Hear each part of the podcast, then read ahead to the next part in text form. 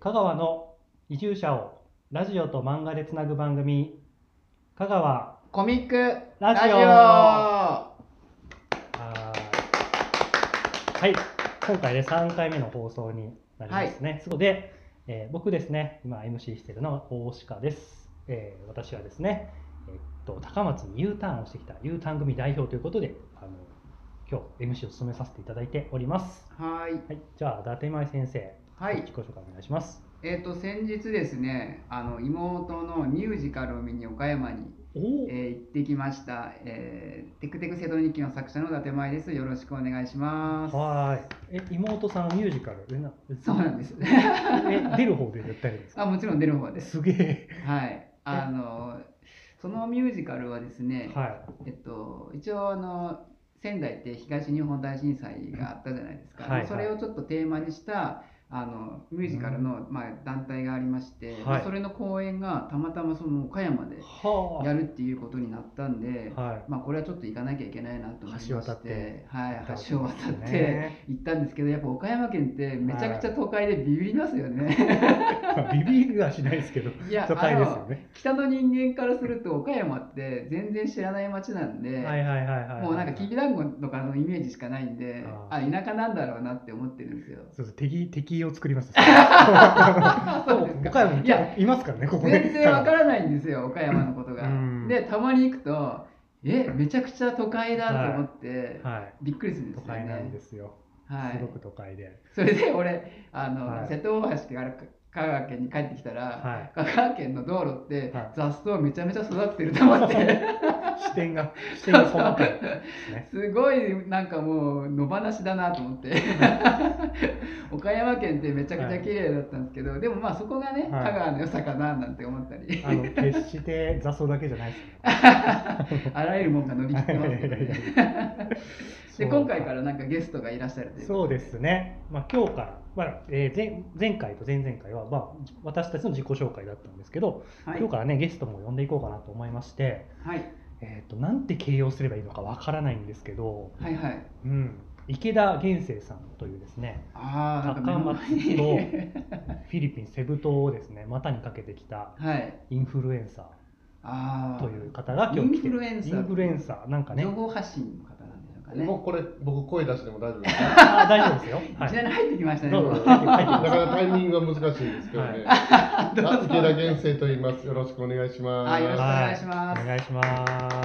すどうしましょう。ざっくり自己紹介しましょうか。そうですね、その前に、あの僕さ、あの現世さんとは知り合い、もともと知り合いなんですけど、はい最初にあのとある交流会で、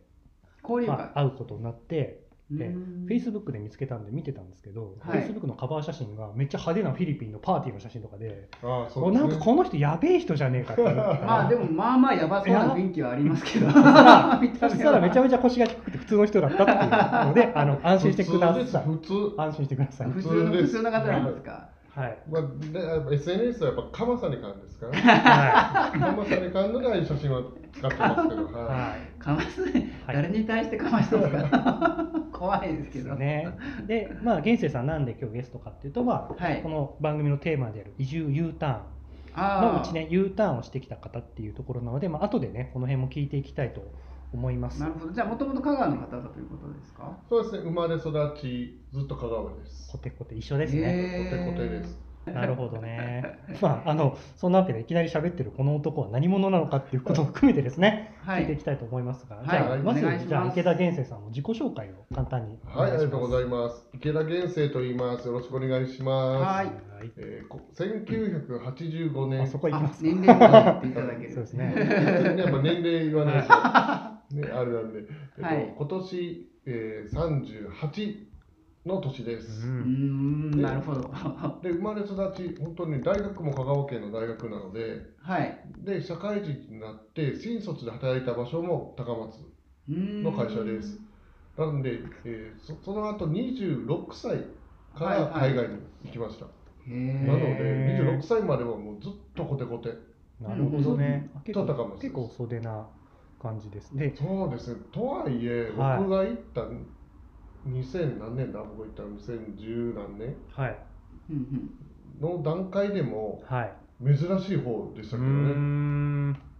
でも、まあはいはい、いや海外ってでもどんなきっかけで行くことになったんですかもともとで言うと、はい。もう本当にもうベタですけどもうちっちゃい時っていうかまあ中学生とかかはら、い。まあ、将来大学生になったらはい留学したいなっていうのは、まあ、かっこいいじゃないですかか単純 に留学イコールかっこいい英語喋れたらかっこいいはい。ああなるほどな ので、まあ、大学生の時に留学しようと思って留学したんですうーねんはいでその留学した場所が、ね、皆さん留学イコールアメリカとか、なんかね、ね、カナダとかそんオなーイスメートラジリアなんですけど僕が行った先がフィリピンだった、あわけそですこがきっかけだったんですうねん。あ、ぶっちゃけでも源生さんってじゃああのどんな活動をなさってじゃあちょいらっっしとゃこるこれまでっのていうのをことをちょっとお聞きしましょうかね。はいえー、とすごい長いストーリーになっちゃうんで、もうはい本当に もうかいつまんで話をそうですね、はまあ、単純にはそうですね、えー、と社会人になって26歳まではもうコテコテの高松で営業マンとしてやってました営業マンと。 とはいえ20代後半は海外で働きたいなと思ってたので、うーんはいで、えー渡りました。あフーィリピンのセブ島にはいはい渡りました。いはいで、初め何をしてたかっていうと、よく皆さんあの海外旅行に行ったら空港とかうん観光案内所とかにはいいわ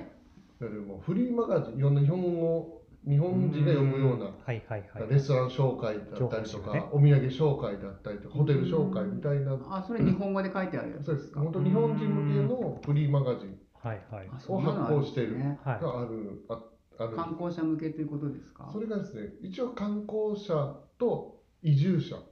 ああちょうど移住する人いるんですねそう結構本当そうなんですちょうどですね僕が向こうに渡ったのがちょうどあれです震災の後だったんですよねあーあはいはいはいうーんあ、なのでその震災をきっかけにうん、日本を離れよう海外とを離れようみた いなちょっとブセーブム島、セブ島飛んじゃうんですね、いきなりうね。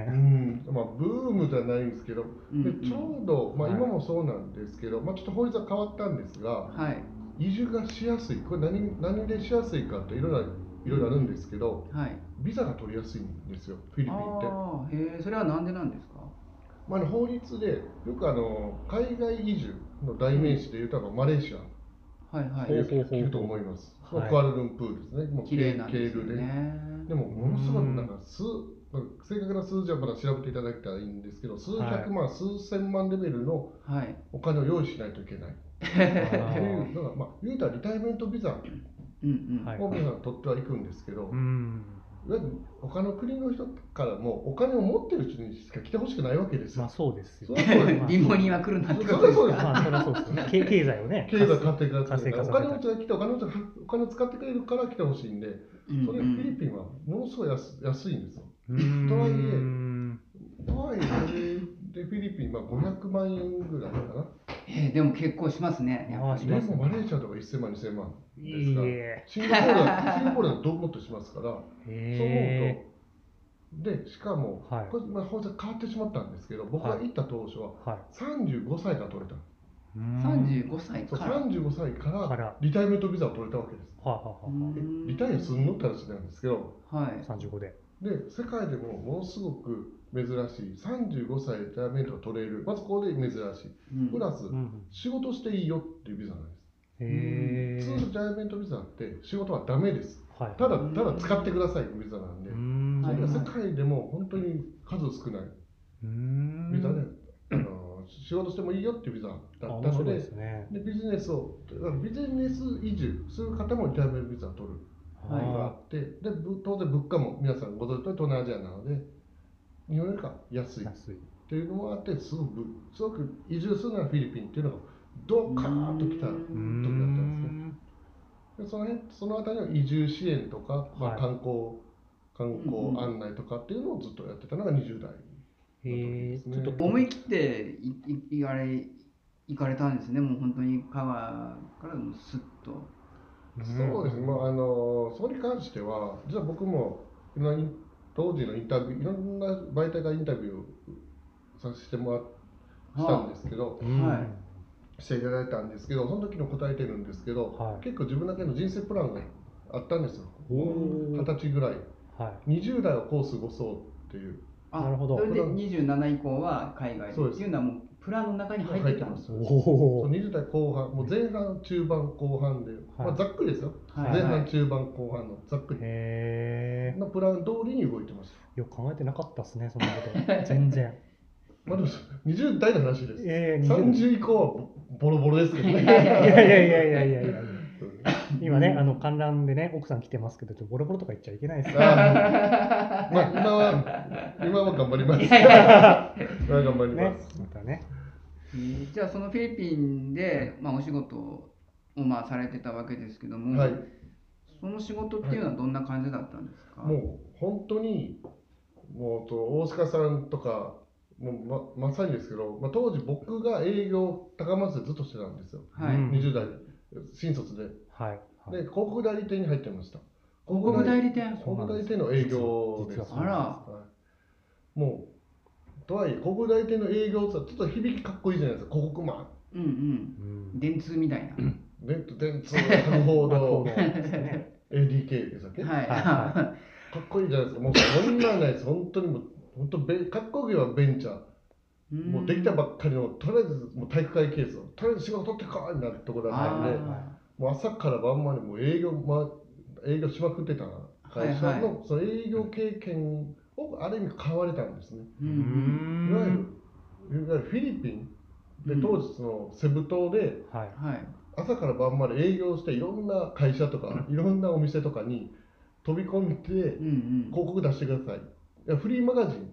の会社なんで、ううんん、あ結局同じようなそう仕です事だったってことですかそうですそうでなるほしかもど相手からしたら日本人がやってくるわけですよ、そうですえでもフィリピン語喋れたんですか一応留学してた時に英語は勉強してたのでフあィリピンの公用語は英語なあの、でうんそうなんだフィリピン語ってないんですかまあ本当にちなみに国の言葉ですね、フィリピン語ってタガログ語タガロあグ語ですねタガログ語、はい国の言葉ですけど、とはいえビジネスの場所あ。うん。あといわゆるそのレストランとかうんホテルとかはい。では普通普通にみんな英語で英語なんですねできますんで、英語は全部英語でやなってるまほす。どあはいちちなみにフィリピンの中でセブ島っていうのはどういう立ち位置の場所だったんですか、まあ、もし今今もそうだと思うんですけど。えっと、セブ島はフィリピンの中では第2の都市と第言二の都市われてます。うんうんまあ、皆さんご存知、セブ島、まあ、フィリピンといえばマニラが首うんうんはい都はいはい。です。なので、日本でいうと、まあ、東京がマニラ、マニラ。はいセブは第2なので大阪。大阪。あ高松ではないんですねそれだいぶいけないっすよ。探せ探せないっすよね。 うんではないんですけど、 はい東京と大阪、と東京と大阪比べると、東京の方がちょっと、ちょっとというか、だいぶ上、うんはいはいなんですが、大阪も結構大きな都市です。はいはでい。もフィリピンの1位と2位の差が半端なく開いてるので、あじゃあやっぱ高松もあながち神奈川そうですね、まあ、香川まあ、日本に置き換えると、まあ、香川、まあ、東京と香川と比べるとちょっと離れすぎてま札幌札幌ぐらい仙台ぐらいですか。すけど、ね、え名っと古屋ぐらいです僕らよく言ったのは那覇って言ってました。那覇ぐらい。沖縄沖か。縄の那覇なんでそこ飛ぶんですか。 だいぶジャインプメージしづらいですけどねまあまあな あんま行ったことない南の国ってイメージしかちょっとまわかんあない。そうですけど、希望的に言うと那覇ぐらいですね。こうやって言うとはいへだからそのたさっきおっしゃってました岡山うん、うん岡山と沖縄ってどっちが上なんですかね都市えーでも岡山の方が大きいんじゃないですかだって政令指令都市で空があるじゃないですか岡山って俺この間行って初めて知ったんですけうどそうですね 沖縄は多分違うんじゃなかったということはもう1位と2位の差はもっと開いていることですね、フィリピンは。沖縄ぐらいです。岡山、すごいですね日本、東京、岡山はい。よりもっと開いているっていう感じえーでエすセね。ブ島は島ですよね。そうです、島です。はい。面積的には日本のどれどれぐらいに近えいっ感とじ、ですセかブ島ってセブ島、はい、島とです。島。うんうんで、セブ島ちょっと縦長の島なんですね。はい。そう島で人口で言ったこと分かりやすいと思うんですけど、はいもう島全体で言うと、大体450万人から500万人ぐらいのあ島あ。 400万人か、なんですね。でもこのし島のうん中にセブ市というはい中心、もうここに人口がぶわー集まってるわけです。うんうんそこで大体350万ぐらういんで。ほぼほぼそこに集まってる。あーでもやっぱり大きい町ですね人口が350ってことはね高松の4倍ぐらいありますいやありますね 高松じゃない香川の4倍ぐらいあるんですよありますね。でもこれ面白いのが、香川はのい4倍あるのに、はい信号全然ないです。ああ、なんかよく見ますね。すごい交通のね、荒い荒しい感じの場所なんです、ね、ちちなみ、にあれですね今でいうと静岡県がこれいつのデータかちょっと古いかもしれないんですけど静岡が360万人福岡が510万人うんぐらいですけど近いですかね、ないかもしれないでも経済規模がねどうかなと思いますけどはい、面積でいうと奈良京都ぐらいかなって感じですああね大きさ大きさの話でいうとねそうかまあまあまあ密度で的にもは実際そのなんか僕らからすると東南アジアってなんか逆にあんまりその文化圏っていうわけじゃないんでなんか日本から行ったらなんか住みづらそうみたいな感じはあるんですけどそういうとこはなかったんですかまあですね住みづらいうんぬんかんぬんって言えば、はい100%日本の方が住みやすいですようんそれはそうですそれはその通りですご飯も美味しいし安全やしあはいどういうところがでもちょっとこれはって感じなんですかフィリピンのそれで言うとはい潔癖症の人は無理やと思いますあーやっぱりそうなんですね。 もう家にいてゴキブリが家にパーッて出てきたら、はいはいギャーッつってもうダメダメっていう人はちょっとしんどいかなとう思う。んということはフィリピンではもう日常茶飯事みたいな。そうですね。ごまあとはいえはいゴキブリに関しては自分がちゃんときれいにしとけば問題ないんですけうど、んとはいえゴキブリじゃない虫とかもいっぱいいま すから、知らない名前のね虫が苦手な人にはちょっと厳しいいやちょっと厳しいかもしれないですねあ。とこれなんですあのヤモリって、はいはいはい、うんうんたまに日本でも壁とかに、まあまあまあたまにどいこやかーねでも俺香川に来てヤモリいっぱい見てるんであどうですかまあまあ仙台だったらほとんど見ませんよ。寒いか本当らに寒いからかなとま思あ、うんですけどぶなんか聖域分布があるんでしょうかね。えーうかんそれもじゃあいっぱい出るんですか。ヤモリははいフィリピンの言うと守り神なんですよ。あそうヤモリ家の守り家の守り神殺しちゃいけないみたいでな出た。けどで出たら OK なんですあよかったあ、いいことなんですいいことあなんで面す白いですね。そうなんかあおー守りとかもヤモヤモリの何か模型みたいなのをかあの家に飾ったりとかするぐらいなんで、はい。へーヤモリが無理な人は無理ですなもう殺すなんてもう持ってのかの頃から罰当たりもええとこ、うんるほどね。はあ、はあはあ。えまあ、でー、もでも結局慣れますうーん。慣はれいますね慣れですか。慣れますはいはい。まず我慢すれば やっぱ最初は我慢しないとはい厳しい。 まあそれは何事もそうだと思いますけど、うん別にあのけ県内日本のうんうん県移住でもそうだと思いますけどね、はいうん。なるほど。で、あのーさっきのビザの話ありましたけど、はいやっぱ日本人の方もよく来てたわけです。はいセブ島には。そうですはい来てましたどんな関わりをされてきたんですか、セブ島で。そうですね、えっと、じゃあ僕が仕事上、はい僕が一番初めにその会会社の方からやれって言われたことの、まあ、はいいろいろやれって言われてたんですけど、はい一つが、はい。いわゆる移住する方に、うんうんとはいきなり移住って当然ですけど、しません。いわゆる旅行がてら、うん。移住できるかなと思って、いわゆるあいやスーパーに行ったりとか、ちょっとお金の換金の仕方とか、はいまあちょっとビザの説明とかっていうのを半日ないし1日かけて街を探索するんですね。ああ、生活を教え、お伝えてあげるんですね。そうですそうですで実際にフィリピン人はこんな性格ですよとか、こんなことが嫌ですよ、まあ、ちょっと今の話ですね、あのゴキブリが怖いとか、虫が怖いのはちょっとしんどいかもしれませんねとか、あ。っていううーのをんもう本当にもうほぼ週に3日、4日ははいそういう人たちとくっついてへ、一日いろんなところに回りながら、そう紹介されてるはい、んですしねて。ました。やっぱ実際そこであの移住をき 決めた方っていうのもやっぱり何人もいらっしゃるあ、んで当すか然当然です。そうなんでうすー。んじゃないと、いきなり、僕らも言ってましたもん、いきなり、初めて来ました、フィリピンに来ました、移住しますはやめてくれと。うんあーもう合う合わないは、これはもう言い悪いじゃないと。合う合わないあるから、うーん。ただまずなるはほしどねっかりリアルを見ていただいて、他の国とも見比べていただいてっうんうん。なるほどなるほていうど。感じですね。でね、なんか僕も聞いたことあるんですけど、うんまあ、今名前は言えませんけどね、こうはいいろんなね企業の方とか、はい、そうです、そんな。方もご接待してきたとか、ああ、そうですね。はい、すごいあれですか。すごい方重役の方とかですか。そうですね、あの皆さん絶対わかるであろう会社、まあ会社ととかねとと僕が行った2012年、23年ぐらいって、はい、まずはメガベンチャーの海外進出ブーム、うーだったんですねんまあ、でも言ってもいいと思うんですけど、本当に、まはあ、いまあ、IT 系の某、大体 IT 系が早いですよ、そういうの。はいはいはい。のうんなもう名前も知ってるようなとはいころが、視察視察っていう形で、はい社員何人かとかっと来て、ううんもうすぐ1週間、2週間、いろいろ見て、でちっちゃな会社を始めるんです。うんとりあえず始めるんですとりあえずすごもう社員も2、3人、とりあえず雇う。やってみる。い。ちょっとやってみようやってみようですね。で、いやーよかったのすごいが、っすそねの時に、はいまあこの時僕が行った2012年、13年って、はい。若者の移住もすごく増えてきたんです。だえからリタイアメント、おじいちゃん、おばあちゃんの移う住んうん。から、まずそういう親子移住がまた増えてきたんです。え。親子うん親子移住。それ震災の関連ですね。親子っていうのはお子ちっちゃいお子さんってこそうとでですす。かお母さんと子供がへー幼稚園とか小学校低学年とか、うんまあいろんな要素はあるんですけど、まず震災がきっかけ。うんはいであとやっぱ英語です。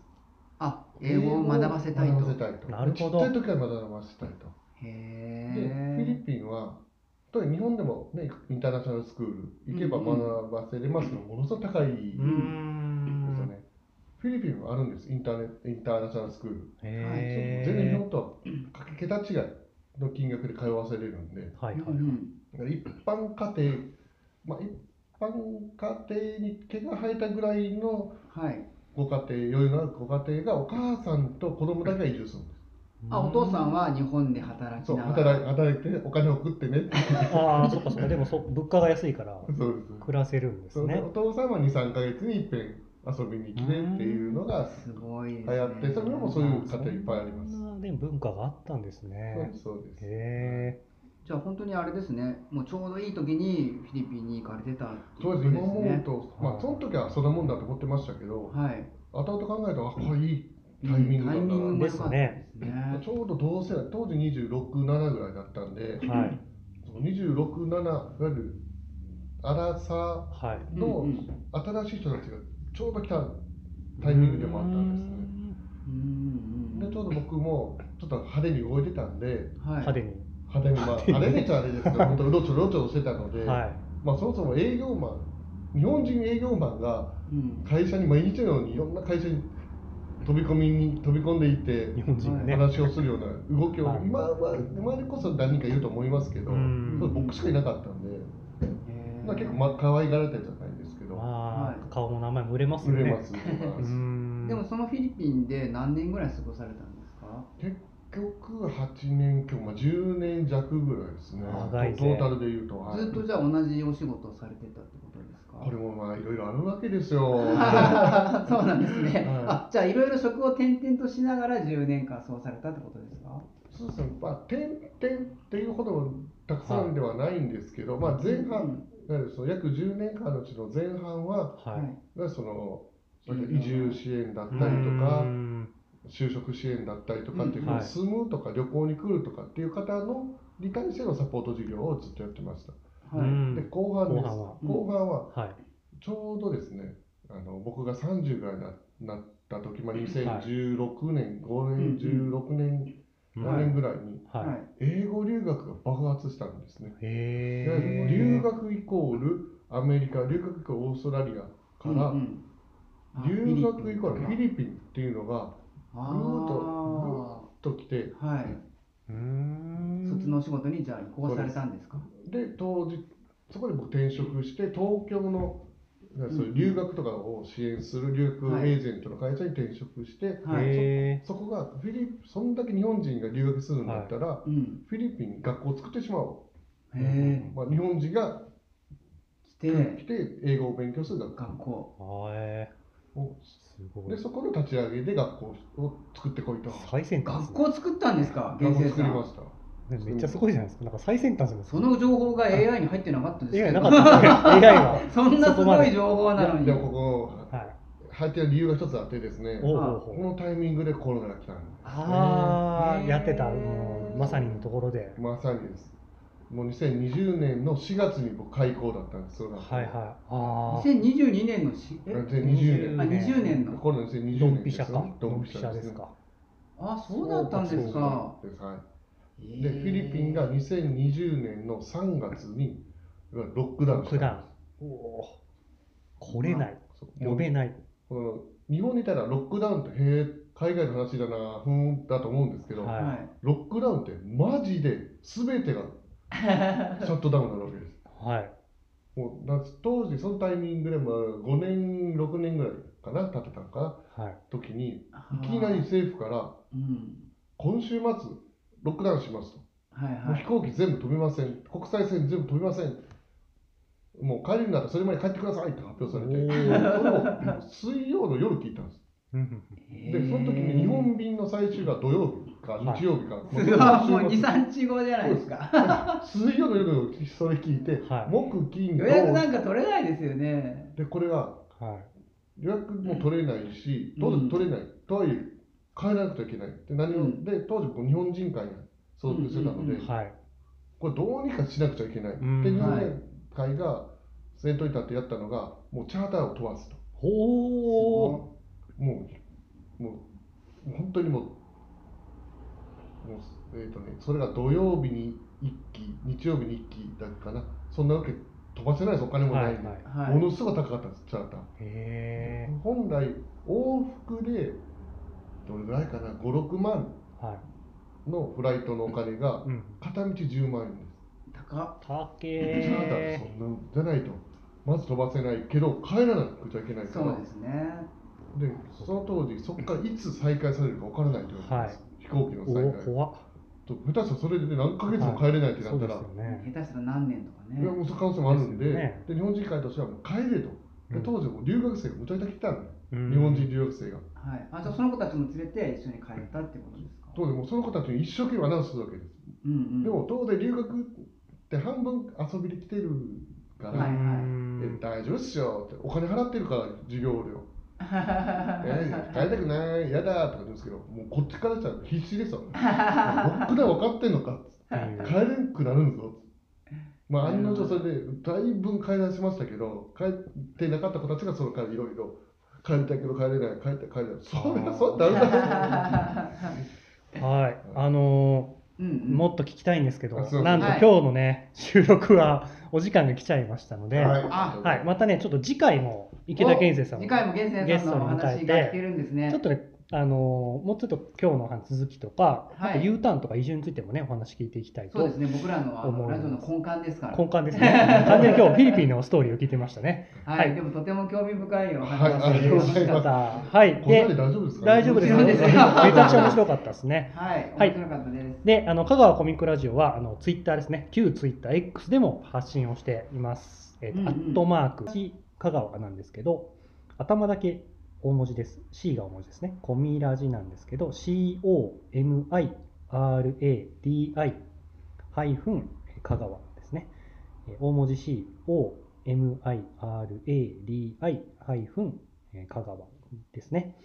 はい、こちらのアカウントで、えーゆったり発信しています。何かね、移住とか U ターンの相談事がありましたら、こちらにお寄せいただければ、お話のネタにしたいと思います。はいというわけで、大変消化不良でございますが、はい、えー今日の香川コミックラジオは以上です。えーはい次回ですね、えーっと次回は11月の